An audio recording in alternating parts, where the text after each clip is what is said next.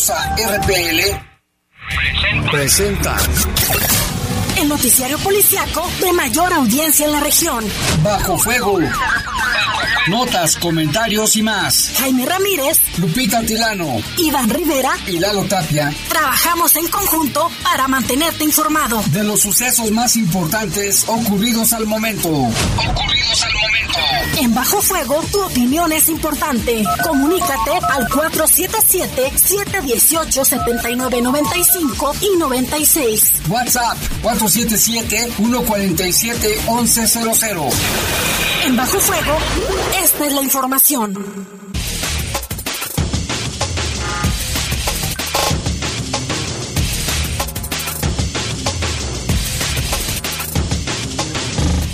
¿Qué tal? Muy buenas tardes. Gracias por estar con nosotros aquí en una emisión más de Bajo Fuego. Hablamos en este jueves 26 de noviembre ya del 2020 y en este horario especial de las 18 a las 18.50 horas por el partido que se transmitirá por la poderosa, desde luego, entre el Tigres contra el Cruz Azul. En los controles técnicos está nuestro compañero Jorge Rodríguez Sabanero, control de cabina está Julio Martínez, ¿sí es Julio? Sí. Ah, bueno, está el Gustavo Linares, un, saludo para Gustavo. Y en, en los micrófonos estamos Guadalupe Atilano, ¿qué tal Jaime? Qué gusto saludarte. Buenas noches a todos los que nos escuchan. Bueno, ya tardes porque ya me acostumbré a decir noches. Y también mencionarles, Jaime, que la temperatura ahorita es de 26 grados centígrados. La máxima para hoy fue de 28 y la mínima de 10. Está haciendo un poquito de calorcito. Sí, está muy caluroso día, ¿eh? 26 grados una zona que rebasó y la mínima pues también está un poco agradable, se quitaron los fríos que estaban haciendo hace unos días muy temprano. Y bueno, yo soy Jaime Ramírez, vamos a presentar el avance de las noticias. un hombre atacado balazos en la colonia Flores Magón. Investiga la Fiscalía el doble crimen en la colonia Santa María de Granjeno, donde un niño de 10 años resultó lesionado información del COVID, hay 467 personas hospitalizadas en el estado de Guanajuato. Y en información del país, se incendia un autobús en la Ciudad de México. Hay siete tripulantes que resultaron ilesos. Le tendremos los detalles. Y en información del mundo, bueno, pues todavía lo de Maradona sigue causando conmoción. Recuerda el Papa, precisamente Armando Diego Maradona, su paisano, argentinos los dos. Así es, Jaime, todos estos, eh, esta reunión que se realizó, se señalaba que cerca de un millón se reunirían allá en, en, en Argentina precisamente para darle el último adiós a Diego Armando Maradona para posteriormente ser trasladado al cementerio Bellavista. Veíamos ahí en las imágenes que también se generó pues conflictos también porque varios querían pues ser parte de tomarse la fotografía de las situaciones que no se respetaban las medidas sanitarias, en fin. Todo esto pasó allí en Argentina. Ya está en la Casa Rosada, muy temprano, la Casa de Gobierno, y decían que iba a permanecer abierta hasta las 17 horas de Argentina y después también lo iban a a enterrar, hacer una conmoción allá en, en todo el mundo, ¿no? Pero sobre todo en Argentina y en Nápoles, donde jugó un buen tiempo. Vamos a hacer una pausa, Lupita. Regresamos con más aquí en Bajo Fuego. Comunícate con nosotros al 477-718-7995 y 96. WhatsApp 477-147-1100. Regresamos a Bajo Fuego. Estás en Bajo Fuego. Bajo Fuego. Cada vez estamos más cerca del día cero. De nosotros depende que no pase. Nuestra misión, concientizar a la gente. Ingresa a nuestro sitio web www.dia-0.mx. Conoce todas nuestras misiones para el cuidado del agua, ponlas en práctica y ayúdanos a crear conciencia sobre la importancia del cuidado del agua. Cuidar el agua es tarea de todos. Zapal. Verifica tu auto. A partir del primero de enero del 2021 ya no habrá descuento en multa. Podrás pagar una parte de tu multa con actividades en favor de la comunidad. Saca tu cita en verifica.guanajuato.gov.mx. La calidad del aire es responsabilidad de todos. Gobierno Municipal. En la poderosa RPL, agradecemos a nuestros fieles radioescuchas el que nos permitan servirles como se merecen. Siempre tomamos en cuenta sus reportes y comentarios que llegan a la redacción de nuestros servicios informativos. Durante años, nuestro compromiso es ser el orgullo de los leoneses en la radio. Los noticieros de la poderosa RPL son para servirles. Agradecemos su sintonía y confianza. Radio de León para León. En México está creciendo la esperanza, un movimiento que se vuelve cada día más grande con la honestidad, las propuestas y la alegría de nuestra gente. Estamos unidos y eso nos hace más fuertes para transformar lo que parecía imposible cambiar. En cada ciudad, en todas las regiones, somos más los mexicanos con Morena y contigo seremos la mayoría que va a comenzar un nuevo capítulo en la historia de México. Vente a Morena, la esperanza de México. Juntos haremos historia. Estás en Bajo Fuego. Bajo Fuego. Comunícate con nosotros al 477-718-7995 y 96. WhatsApp 477-147-1100. Continuamos en Bajo Fuego.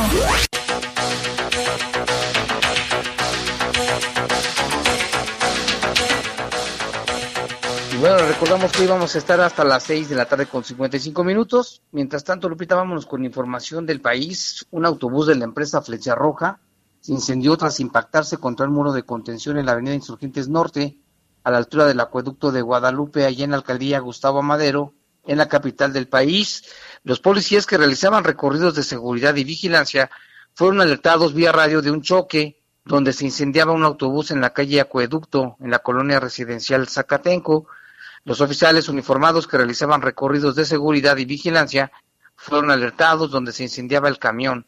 Al llegar y verificar la emergencia, solicitaron los servicios de paramédicos, quienes en su lugar arribaron, en ese lugar, valoraron a siete hombres y una mujer que no ameritaron traslado al hospital.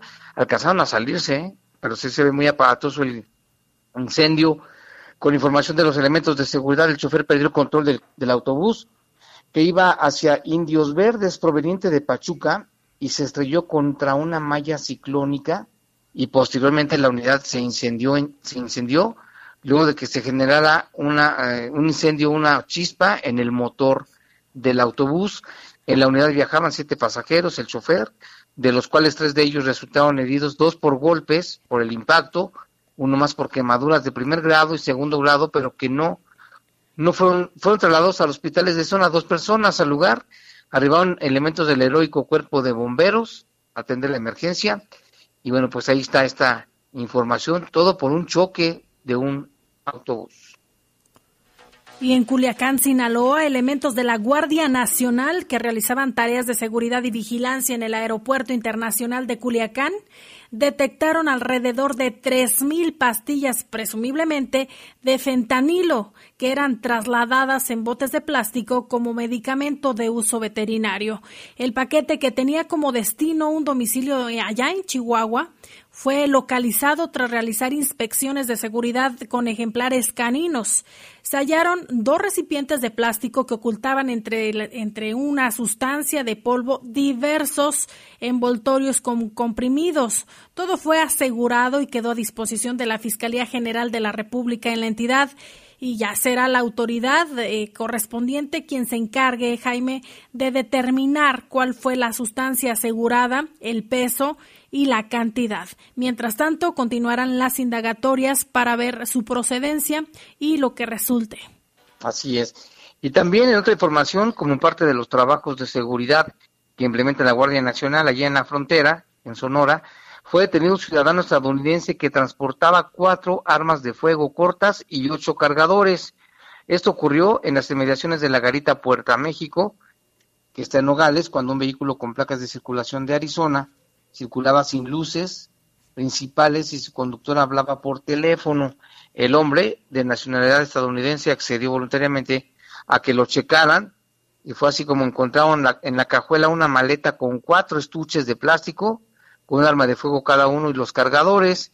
Cabe señalar que en estricto apego a los derechos de la persona detenida, pues se le leyó su cartilla de derechos que le asisten y se llenó el Registro Nacional de Detenciones y quedó a disposición de la Fiscalía General de la República con sede en Nogales. Pues sí, fíjate, Lupita, yo creo que de a poquito en poquito, cuando pueden, van metiendo armas y armas al país. Así es, Jaime. Y fíjate que en otra información también, la Comisión Económica para América Latina y el Caribe informó que en 2019 al menos 4.640 mujeres fueron víctimas de feminicidio en América Latina, lo que implica un incremento del 31,5% respecto al año anterior. Señalaban la violencia de género ocurre de forma sistemática en la región no conoce fronteras, afecta a mujeres y niñas de todas las edades y sucede en todos los espacios, así lo dijo Alicia Bárcena, secretaria ejecutiva de la institución, en el marco del Día Internacional de la Eliminación de la Violencia contra las Mujeres que se conmemoró el día de ayer 25 de noviembre.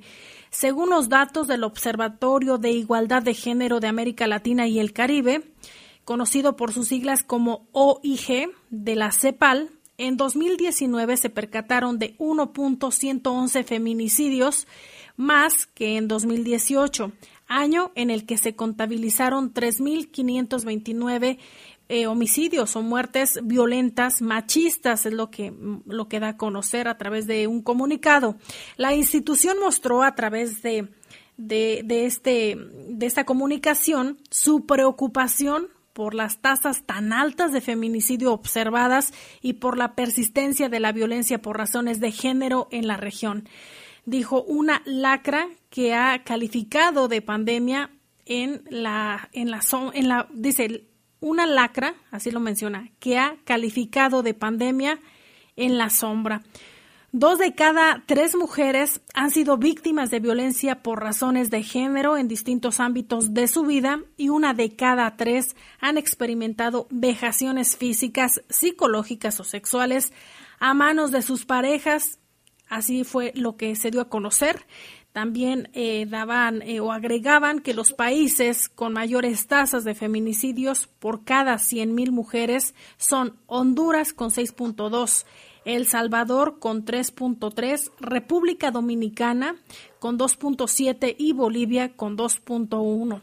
En términos absolutos, Brasil contabilizó la cifra de asesinatos machistas más alta con 1.941 casos, seguido, escuche usted, de México con 983 feminicidios reportados el año pasado. La respuesta de los diferentes países para la prevención y la atención a la violencia de género ha sido diversa, agregó la CEPAL, que destacó el rol de los gobiernos de México, Argentina, Colombia, Honduras y República Dominicana, donde los mecanismos de atención de este tipo fueron declarados esenciales. Es una situación bien difícil a, nivel Latinoamérica los feminicidios en México y todos los demás países, ¿eh? lo que es Centroamérica, Sudamérica y, demás. Y volvamos con información del mundo. El Papa Francisco recuerda con afecto a su compatriota y leyenda de fútbol, Diego Armando Maradona, fallecido el miércoles a los 60 años, y reza por él, indicó el Vaticano. El Papa fue informado de la muerte de Diego Armando Maradona y recuerda con afecto las ocasiones de encuentro de los años y lo recuerda en la oración como lo ha hecho en los últimos días desde que se enteró de que sus condiciones de salud, informó a la prensa el director de la oficina de la Santa Sede, Mateo Bruni. Maladona falleció a los 60 años de un paro cardíaco y el Papa, que también sabemos que ama el fútbol y es fanático desde niño del Club San Lorenzo de Almargo en Buenos Aires, admiraba también las hazañas del fantasioso jugador al que conoció y llegó dos veces en el Vaticano. Ahí lo vio. La página de noticias del Vaticano, Vatican News, recuerda los encuentros con el pibe de oro. El primero fue en septiembre del año 2014, en ocasión del Partido Interreligioso por la Paz organizado por la Asociación Escuelas Ocurrentes y promovido por el Papa. A los micrófonos de los periodistas, Maradona aseguró entonces que entre ellos dos el verdadero campeón era el pontífice y confesó que lograba acercarse de nuevo a la iglesia por la atención de Francisco hacia los pobres. En abril del 2015 volvió al Vaticano para reunirse con el Papa latinoamericano con el que habló sobre la organización del nuevo Partido por la Paz en Roma. El primer fan de Francisco dijo, soy yo, Quiero dar las gracias a Francisco por todo el afecto que me transmite, comentó en esta ocasión Maradona. Que en paz descanse y que bueno, ya estamos viendo a nivel mundial y sobre todo en Argentina los tumultos de personas que acudieron a, despedirlo en la Casa Rosada. Muchos de ellos, por cierto, sin cubrebocas, ¿eh? Así es, Jaime. De hecho, ahorita estaba viendo a través de YouTube eh, la cobertura que ha hecho la televisora argentina, la televisora pública, allá en Buenos Aires, cómo se da el último adiós a Maradona, cómo hay muchísimo dolor por parte de los asistentes, se ven llorar, se ven con sus jerseys con el número 10 y también ya se dio a conocer que ya el cuerpo de Maradona pues ya quedó eh, pues allí, allá en el cementerio de Bellavista. Eh, se está dando un recuento de lo que fue Maradona, también esta parte polémica que hay que recordarla, pero sobre todo se resalta todos sus logros y es muy recordado, por ejemplo, aquí en México por su participación en, en, este, en la Copa de 1986 se da a conocer pues este último adiós que le dan todos los aficionados, todos los, los que eh, pues eh, de alguna forma admiraban a Diego Armando Maradona y como dicen, adiós, adiós a este deportista tan importante. Sin embargo, Jaime, nace una leyenda que seguirá siendo admirado en el plano o en el terreno del, del deporte. Nació en 1970 y se despide en este año 2020.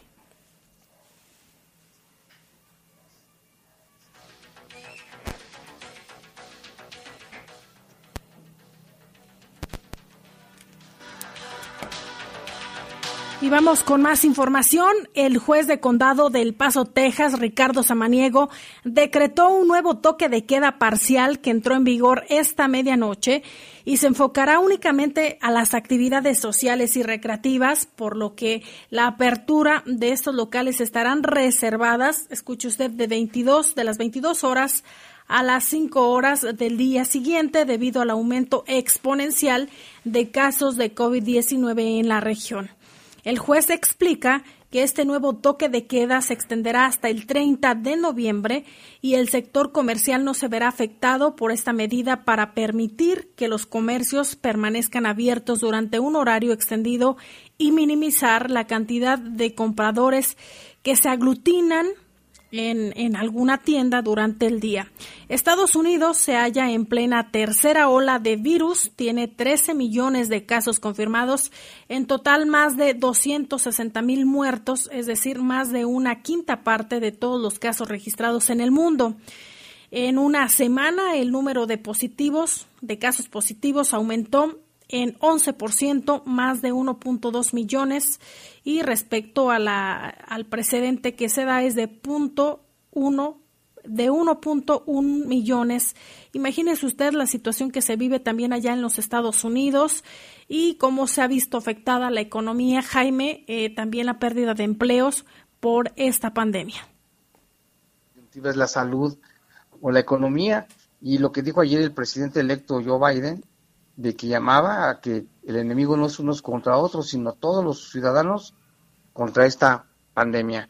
Son las seis con diecinueve minutos. Le recordamos que estamos en este horario especial con motivo de la transmisión del partido que será después de Bajo Fuego. Una pausa, regresamos. Comunícate con nosotros al 477-718-7995 y 96. WhatsApp 477-147-1100. Regresamos a Bajo Fuego.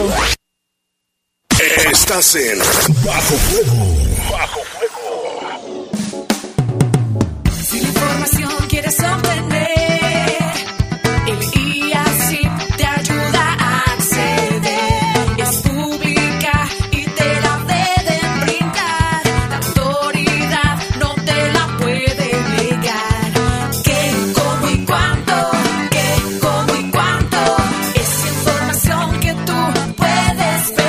Así Instituto de Acceso a la Información Pública para el Estado de Guanajuato. Tengo 17 años, mi mamá falleció de cáncer. Ese vacío que dejó ella al irse me hundió, es lo que me tiene aquí. Me fui empezando a juntar con malas amistades y me dejé que, que me envolvieran y dije, pues va, la probé y me gustó y de ahí me agarré.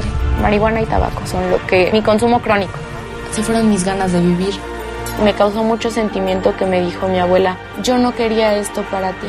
El mundo de las drogas no es un lugar feliz. Busca la línea de la vida, 800-911-2000. La CNDH llega a 30 años y se propone un cambio de fondo, con el objetivo de ser más eficaz en la defensa y protección de los derechos humanos y así transformarse en una auténtica defensora del pueblo. Es momento de reivindicar y dar una nueva dirección a la CNDH para dejar la simulación y actuar en favor de la defensa y protección de los derechos humanos, con la austeridad que exige el momento que vivimos en México. Comisión Nacional de los Derechos Humanos. 30 años. Defendemos al pueblo. Modernizamos el 75% del alumbrado público en León. Gracias al ahorro y el buen manejo de las finanzas del municipio, ahora llegamos a mil colonias que tendrán iluminación LED. Consulta la lista de las 81 zonas de la cuarta etapa en www.león.gov.mx. En León primero tu seguridad, primero tu familia. Gobierno Municipal. Estás en Bajo Fuego. Bajo Comunícate con nosotros al 477-718-7995 y 96. WhatsApp 477-147-1100. Continuamos en Bajo Fuego. 6 de la tarde con 22 minutos. Gracias por acompañarnos aquí en Bajo Fuego y continuamos con más información. De acuerdo al parte de seguridad pública señala que a las 21 horas con 25 minutos en la calle Arramberi, esquina con Rayón, allá en la colonia Nuevo León, hubo personas fallecidas y una aquí me señala únicamente una persona fallecida y una persona lesionada por proyectil de arma de fuego déjeme checarle aquí bien el dato, dice que el fallecido es Luis de 28 años, también hay otra persona fallecida de nombre Gerardo de 24 y el lesionado es Alberto, Alberto de Jesús de 22 años. De los probables responsables, únicamente se sabe que iban a bordo de un vehículo color blanco. Eh, también en otro hecho, a las 12 con 38 horas, en la calle en la comunidad, en la comunidad San Judas, hubo un fallecido por arma de fuego. Se trata de Rosalío de 47 años. Él se localizó en una habitación de un domicilio en este rancho San Judas y de los presuntos responsables se dice que huyeron a bordo de dos motocicletas, una color azul y otra color amarillo.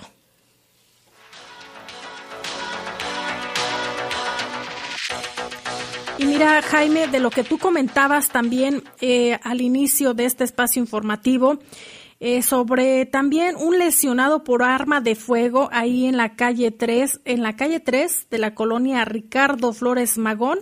Ya también hay información de seguridad pública y señala que el hecho se registró a las 12.51 y fue un lesionado de nombre Raúl de 45 años, eh, señalan también, hubo otro de nombre Mario, Mario de 32, y de los responsables se sabe que huyeron a bordo de un vehículo Honda color blanco.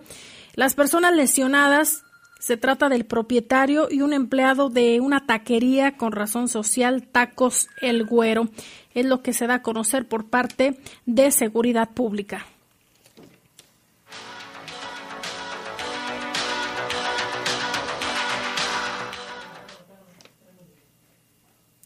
Y en los temas de la Fiscalía, la Fiscalía de Justicia ya investiga el doble homicidio ocurrido la noche, la noche de ayer en las calles Alfredo Velázquez, esquina con Océano Atlántico de la colonia Santa María del Granjeno, donde hubo fallecidos. Mire, se trata de Roberto de 38 años e Isabel de 26. Los fallecidos quedaron al interior de un vehículo, un vehículo Ibiza color rojo de este ataque resultó herido también un niño de 10 años. Los probables responsables se dice que viajaban a bordo de una camioneta color verde. esto fue ayer aquí y también se reportó otro hecho, también anoche, en las calles de Eduardo Rosales, esquina Carlos Carrá, en la colonia Maravillas. El ahora oficio se llamó Félix y tenía 55 años de edad. Según testigos, fue un solitario sujeto quien se acercó a él le disparó y escapó.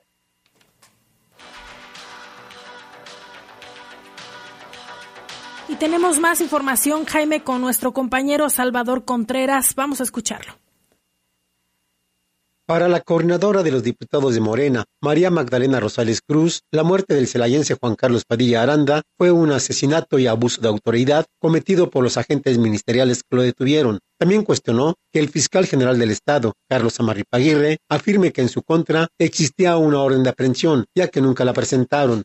El hecho de que él se resistiera, pues simplemente porque era una cuestión arbitraria.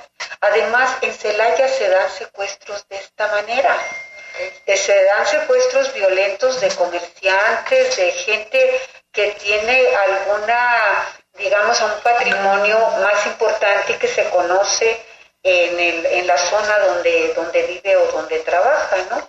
Entonces, eh, esta parte, pues imagínese usted que la quieran detener y que no haya ninguna justificación, otra irregularidad es que los elementos no hayan llevado al detenido a la fiscalía, sino al hospital general, en donde lo abandonaron porque había muerto. Cuando eh, el fiscal declara que ya ha sido detenido, pero ¿por qué causa? Por asesinato, porque en, todo caso la causa debería ser el que es un asesinato. Por la forma en que actúa la Procuraduría Estatal de los Derechos Humanos, Rosales Cruz considera que en ese ámbito la muerte del vendedor de tamales también quedará impune, pues para emitir una recomendación pide muchos requisitos. Empezando porque se presenten tantos testigos y que declaren y que se les grabe y que lleven pruebas y que lleven fotografías y que en estos casos la familia tiene miedo, tiene miedo de lo que pueda ocurrir y cualquier otro testigo que haya estado ahí, igual tiene temor. Si en verdad Juan Carlos Padilla murió de un infarto, este, este fue provocado por la forma violenta en que lo detuvieron, y eso es un asesinato, dijo la diputada. Informó desde Guanajuato Capital, Salvador Contreras. Pues es un tema todavía que deja dudas todavía Lupita y ojalá que las autoridades pues no les queda más que esclarecer bien y transparentar toda la información, ¿no? Lo que está pasando, sobre todo en esa zona de Celaya. Así es, el fiscal general de Justicia, Carlos Amarripa Aguirre, se comprometió a que se, se, iban a esclarecer los hechos, Jaime, que se iba a investigar el proceder de los agentes y pues todavía no se ha dado información clara. Ya se emitió un comunicado respecto a las causas de muerte y la situación que prevaleció en la detención. Sin embargo, todavía eh, falta que, den más información respecto a cuáles fueron las investigaciones. Y otra información, informa la Fiscalía General de la República que se otorgó sentencia de más de tres años nada más ¿eh? contra una persona guachicolera, pero de gas. La Fiscalía General de la República en su delegación de Guanajuato obtuvo de un juez de control con sede en la entidad sentencia condenatoria a través de un procedimiento abreviado en contra de Mateo. Esta persona es responsable de la comisión del delito de posesión ilícita de petrolífero previsto y sancionado en el Código Penal Federal y por tal motivo se le impuso la pena de tres años y cuatro meses de prisión y una multa de 68 mil 280 pesos. De acuerdo con la causa penal, este sujeto que se llama Mateo fue detenido por elementos de la Guardia Nacional en las inmediaciones de la carretera federal 45, México, Ciudad Juárez, tramo Celaya, Salamanca, y en entonces, en ese entonces tripulaba un tractocamión acoplado con un semirremolque en el cual llevaba 7.425 litros de gas LP sin presentar la documentación correspondiente. Creo recuerdo ese caso, de recordar también que lo dimos a conocer cuando lo detuvieron y por ese motivo la Fiscalía General de la República aportó las pruebas correspondientes ante el juez de la causa, quien valoró y dictó la sentencia en mención por el delito señalado. Pues así está la ley, es un poquito, fíjate, nada más tres, un poquito más de tres años de cárcel y por todo lo que llevaba y que no puedo acreditar de dónde sacó el gas LP. Así están las cosas. Y en otro hecho, también allá en el municipio de Celaya, Jaime, la Fiscalía General del Estado, a través de la Unidad Especializada en Investigación de Homicidios, cumplimentó orden de aprehensión en contra de un sujeto de 27 años de edad, apodado El Quevedo, por el delito de homicidio calificado. José Guadalupe N. fue vinculado a proceso penal por eh, su probable responsabilidad de privar de la vida a Brenda, policía activo en esa ciudad. El Quevedo fue sujeto a proceso penal e integrado y ya se ingresó también a prisión como medida cautelar en tanto, agentes de la Unidad Especializada en Investigación de Homicidios amplía las diligencias para sustentar nuevos datos de prueba para encontrar a otro u otros involucrados en el atentado en contra de la policía Brenda. Hasta el momento se ha logrado establecer que el imputado, ex elemento de la corporación policíaca, trató de alienar a la ofendida para que se incorporara a un grupo criminal que operaba en la zona Laja Bajío, Brenda se negó en todo, en todo momento y amenazó con denunciar los hechos, por lo que se armó un plan para privarla de la vida con la intervención de José Guadalupe y otros sujetos. El 8 de noviembre de este año pasaban las ocho horas cuando la mujer de 26 años salió de su trabajo a bordo de una motocicleta y se trasladó a la parada de camiones que se encuentra en la avenida Villa Villa Tecnológico de la colonia Valle Hermoso. Ahí José Guadalupe la seguía a bordo de un vehículo que conducía él mismo. Una vez que Brenda llegó a dicha parada, descendió de la motocicleta mientras que, que, que el Quevedo se estacionó metros adelante. El imputado avisó a otros sujetos quienes llegaron al lugar a bordo de otro vehículo, descendieron y accionaron las armas de fuego en contra de la víctima, privándola de la vida en el lugar. Una vez logrado su propósito, los sujetos se marcharon a bordo de, la camioneta en la que tripulaban, al igual que el imputado en otro vehículo, es lo que se da a conocer por parte de la Fiscalía. Pues qué bueno que están trabajando también, cumplimentando estas órdenes de, de aprehensión contra estas personas. Y también en otra información también, la Fiscalía General del Estado vinculó a proceso a dos hombres de 21 y 18 años acusados del delito de homicidio calificado. Esto fue en el municipio de Apacio Grande, también uno de los municipios más este, peligrosos. La Fiscalía General obtuvo la vinculación a proceso en contra de estos dos personas de nombre Jesús Salvador y Mauricio Daniel, quienes mataron a Marco el día 12 de noviembre de este año, apenas hace unos días, el pasado jueves 12 de noviembre, el ofendido de oficio albañil fue localizado con impactos de arma de fuego al interior de una camioneta pick-up de color verde, a la cual iban siguiendo sujetos armados a bordo de una camioneta, desde la cual hicieron detonaciones, le dispararon. La Fiscalía General del Estado pudo establecer que el occiso manejaba la camioneta en compañía de otro sujeto y al encontrarse sobre la avenida Independencia, en la colonia Emiliano Zapata de una calle cercana, salieron a bordo quienes de manera posterior serían identificados como Jesús Salvador y Mauricio Daniel, junto con otros sujetos con armas de fuego.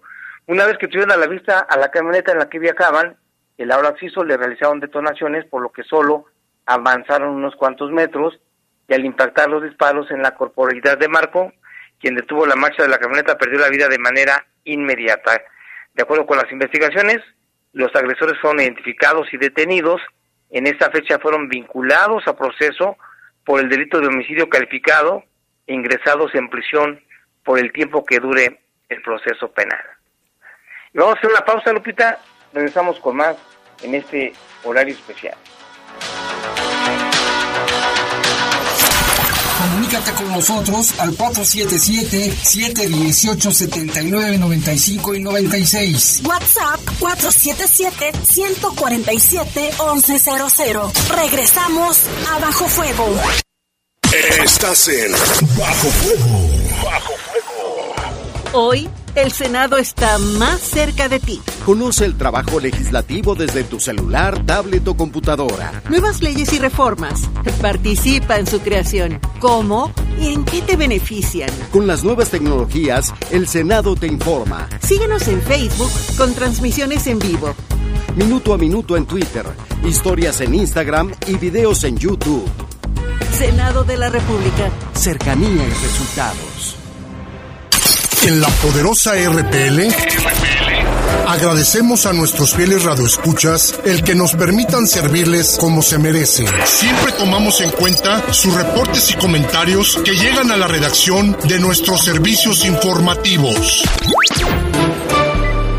Durante años, nuestro compromiso es ser el orgullo de los leoneses en la radio.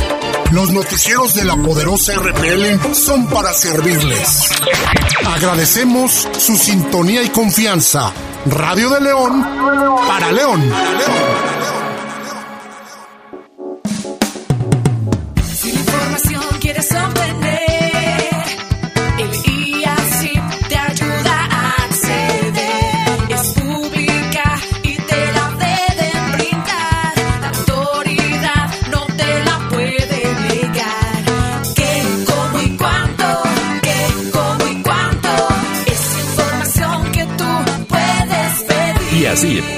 Instituto de Acceso a la Información Pública para el Estado de Guanajuato.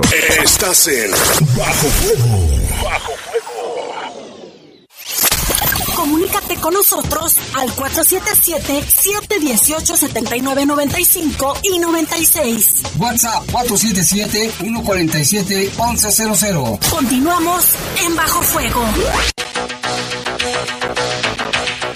Y bueno, que tenemos reporte, nos llama, bueno, nos manda un video Guillermo Cortés, de, de ahorita lo voy a checar, muchas gracias por, por eso, Manuel Servín, nos manda bendiciones, dice que le gusta mucho el programa, le mandamos un saludo, que la gracia del favor de Dios te acompañen a donde quiera que vayas, nos dice Manuel Servín, muchas gracias.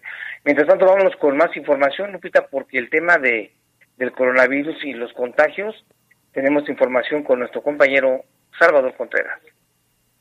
Ante los alarmantes números de muertes y contagios ocasionados por el COVID-19 en Guanajuato, los diputados locales del PRI presentaron una iniciativa de ley para hacer obligatorio el uso de cubrebocas en el territorio estatal. La propuesta también contempla, de forma anunciativa, que la ciudadanía cumpla con las medidas implementadas por las autoridades sanitarias para evitar riesgos de contagio. El diputado Hugo Varela Flores recordó que a nivel internacional se recomienda el uso de cubrebocas. La Organización Mundial de la Salud, OMS, ha recomendado el uso de cubrebocas como una medida preventiva con ese antecedente, el 30 de marzo del 2020, el Consejo de Salud General publicó en el diario oficial de la Federación el acuerdo por el cual se declara como emergencia sanitaria por causa de fuerza mayor la epidemia de enfermedad generada por el virus SARS-CoV-2 COVID-19.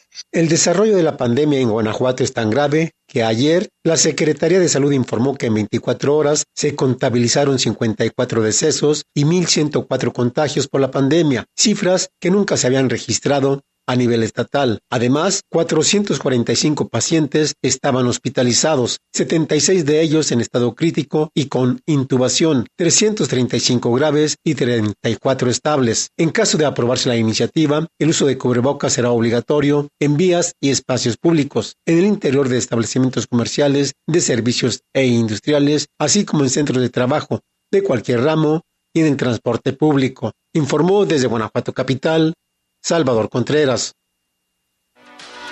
Y también, Jaime, aquí en el estado de Guanajuato se da a conocer incremento de los casos de COVID-19. Por ejemplo, dicen que en las últimas 24 horas en el estado de Guanajuato eh, se registró un aumento en el número de personas hospitalizadas por COVID-19. Señalan que ayer eran 445 casos, ahora son 467, que es una diferencia de 22. Así lo informó la Secretaría de Salud en la actualización de las estadísticas relacionadas con la pandemia en el territorio estatal. Ayer de los 445 pacientes hospitalizados, 76 se encontraban en estado crítico y con intubación, 335 graves y 34 estables. De los 467 hospitalizados que se reportan al día de hoy, la Secretaría de Salud señala que eh, su situación eh, de 66 es crítica y se les mantiene con respiración artificial. 362 se encuentran graves y 39 estables. La dependencia también dio a conocer la confirmación de otras 35 muertes y 331 nuevos casos de contagio, con lo que sus acumulados son de 4.042 y 61.461 respectivamente. Las personas que contrajeron el virus por transmisión comunitaria suman ya son 61.305 casos, así que hay que seguirnos cuidando, vamos a seguir las medidas sanitarias. De igual forma, Jaime, como lo recordarás y lo hemos dado a conocer en los diferentes espacios informativos, también el gremio de los restaurantes, también el Consejo Coordinador Empresarial están realizando tareas importantes para que se frenen los contagios de la COVID-19 y con ello evitar que se cierren los negocios. Así es, ayer ya ves que estuvieron repartiendo cubrebocas en estaciones de, del CID y también a la, gente. Y ahí lo importante era de que quien los aceptaba, pues que los usaran, porque ya es que muchos prefieren guardarlos. Y otra información también, la Fiscalía General del Estado obtuvo sujeción a proceso para dos hombres y una mujer por el delito de trata de personas en agravio de dos menores de edad en Moroleón. La Fiscalía complementó esta orden de aprehensión en contra de una mujer y dos hombres por el delito de trata de personas en agravio de dos víctimas menores de edad, Mónica y Oscar, y fueron sentenciados a 20 años de cárcel, mientras que Horacio recibió una sentencia de 16 años al ser encontrados culpables de igual delito en agravio de una menor. Los inculpados fueron sujetos a un nuevo proceso por el mismo delito de trata de personas en su modalidad de explotación sexual infantil por lo que la Fiscalía General del Estado los consideró penalmente responsables y les cumplimentó orden de aprehensión en reclusión. Los imputados se beneficiaban de la prostitución que realizaban con las víctimas dentro de un bar, esto allá en Moroleón. A través de la unidad especializada en combate a la trata de personas y corrupción de menores, la Fiscalía General del Estado inició una investigación y brindaron protección y asistencia integral a las víctimas de este delito. El agente del Ministerio Público especializado, mediante pesquisas técnicas y científicas, logró establecer la existencia de este hecho delictivo en agravio de las menores con fines de explotación sexual, lo que atenta contra la voluntad y bienestar y su sano desarrollo. Lupita, y por lo que vemos, pues son muchos casos que se detectan en Guanajuato de explotación sexual a menores de edad. ¿eh? Hay que tener mucho cuidado, los papás deben tener mucho cuidado con sus hijas y sus hijos y denunciar cualquier acto, Jaime, al 089 de denuncia anónima o presentar su denuncia ante el Ministerio Público también es importante. Y fíjate, Jaime, que ya hace algunos días también por parte de Seguridad Pública hacían la invitación a las personas que van a, a, a, retirar una cantidad importante del banco que se hagan acompañar de los servicios de seguridad pública para evitar que puedan ser asaltados o se cometa algún ilícito, pueden hacerlo solicitando el servicio al 911. Sí, es un programa permanente, pero es mejor hacerlo en estas fechas, ¿no? De diciembre. Ya hemos visto lo que ha pasado, que han asaltado personas. Recordarás el del caso del señor de la Avenida del Retorno, que lo siguieron y aun cuando les entregó el dinero lo asesinaron. Y tenemos más información, Jaime. En Dolores Hidalgo se registró un accidente, un accidente sobre la carretera Dolores Hidalgo San Luis de la Paz. Dejó hasta el momento como saldo de lo que se ha dado a conocer dos personas fallecidas y cuatro lesionados. De estos últimos se encuentran graves, tanto los fallecidos como los lesionados eh, se dice que eran oriundos del municipio de San Diego de la Unión. Fue durante la noche del miércoles que elementos de emergencia pues se trasladaron rápidamente a la altura de Santa Fe donde se reportó el accidente automovilístico entre, entre un camión que transportaba eh, polinaza, si tengo el dato correcto, y una camioneta y una camioneta estaquitas doble cabina. Al llegar al sitio, los paramédicos quedaron sorprendidos al ver que la pequeña camioneta tripulada por seis personas quedó ensartada en la parte trasera del camión. Los rescatistas con herramienta especial para hacer la extracción, eh, pues comenzaron a abrir las puertas para sacar a los tripulantes de la camioneta uno por uno. Lamentablemente dos de ellos perdieron la vida, Jaime. Así es, Lupita. Fíjate que también aquí en su red de Facebook, el comandante Chicas, le mandamos un saludo si nos está escuchando, pues reporta unos elementos de la policía que se encontró en el hospital materno infantil, pero que estaban llevando de comer a la gente. Él dice, él dice, les comparto porque estos oficiales estuvieron en el materno infantil y les pregunté y me dijeron, ahí nos cooperamos para traer un taco a esta gente y dice, pues genial, no que a veces nomás lo malo y hay que felicitarlos, campeones, necesitamos más elementos como estos, sin duda, ¿eh? con esta situación, ellos fueron, se cooperaron y llevaron de comer a la gente que estaba ahí. Y mira, Jaime, en el Twitter del gobernador Diego Sinoé Rodríguez Vallejo, eh, señala, nos da gusto recibir en Guanajuato a la empresa impregnadora del Bajío que viene a fortalecer el clúster automotriz más dinámico de América Latina que se encuentra en nuestro estado. Agradecemos a sus directivos la confianza en la entidad y en el rumbo de nuestro gobierno. Dice, reafirmamos que vamos en el camino correcto en nuestra política de atracción de inversiones, lo cual nos ha permitido en nuestra administración la instalación de 58 nuevas empresas con una inversión de 2.345 millones de dólares y la generación de más de 26 mil empleos comprometidos. Es lo que publica el gobernador Diego Sinoé Rodríguez Vallejo a través de su cuenta de Twitter. Pues qué bueno que traiga más inversiones.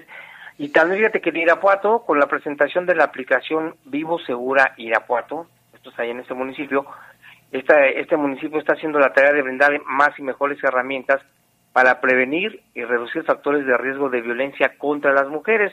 Esto lo dijo la secretaria ejecutiva del Sistema Estatal de Seguridad, Sofía Huet, al participar con el presidente municipal de Irapuato, Ricardo Ortiz, en la presentación de esta aplicación ante miembros del ayuntamiento y también mujeres integrantes de diversas asociaciones y sociedad civil, destacó que así como la instancia estatal y municipal hacen labor para evitar que los casos de violencia a la mujer ocurran, este tipo de aplicaciones demuestra que no solo es un tema de institución, sino de ampliar una red ciudadana donde todas y todos sean corresponsables. Eh, aquí se trata de prevenir, reducir y contener los casos de violencia. Se requiere, dice, que estemos involucrados todos, y por ello felicito al Ayuntamiento de Irapuato por poner en marcha esta aplicación. Y es que cada municipio, Lupita, está haciendo sus esfuerzos pues para erradicar la violencia hacia la mujer, que es, es muy fuerte.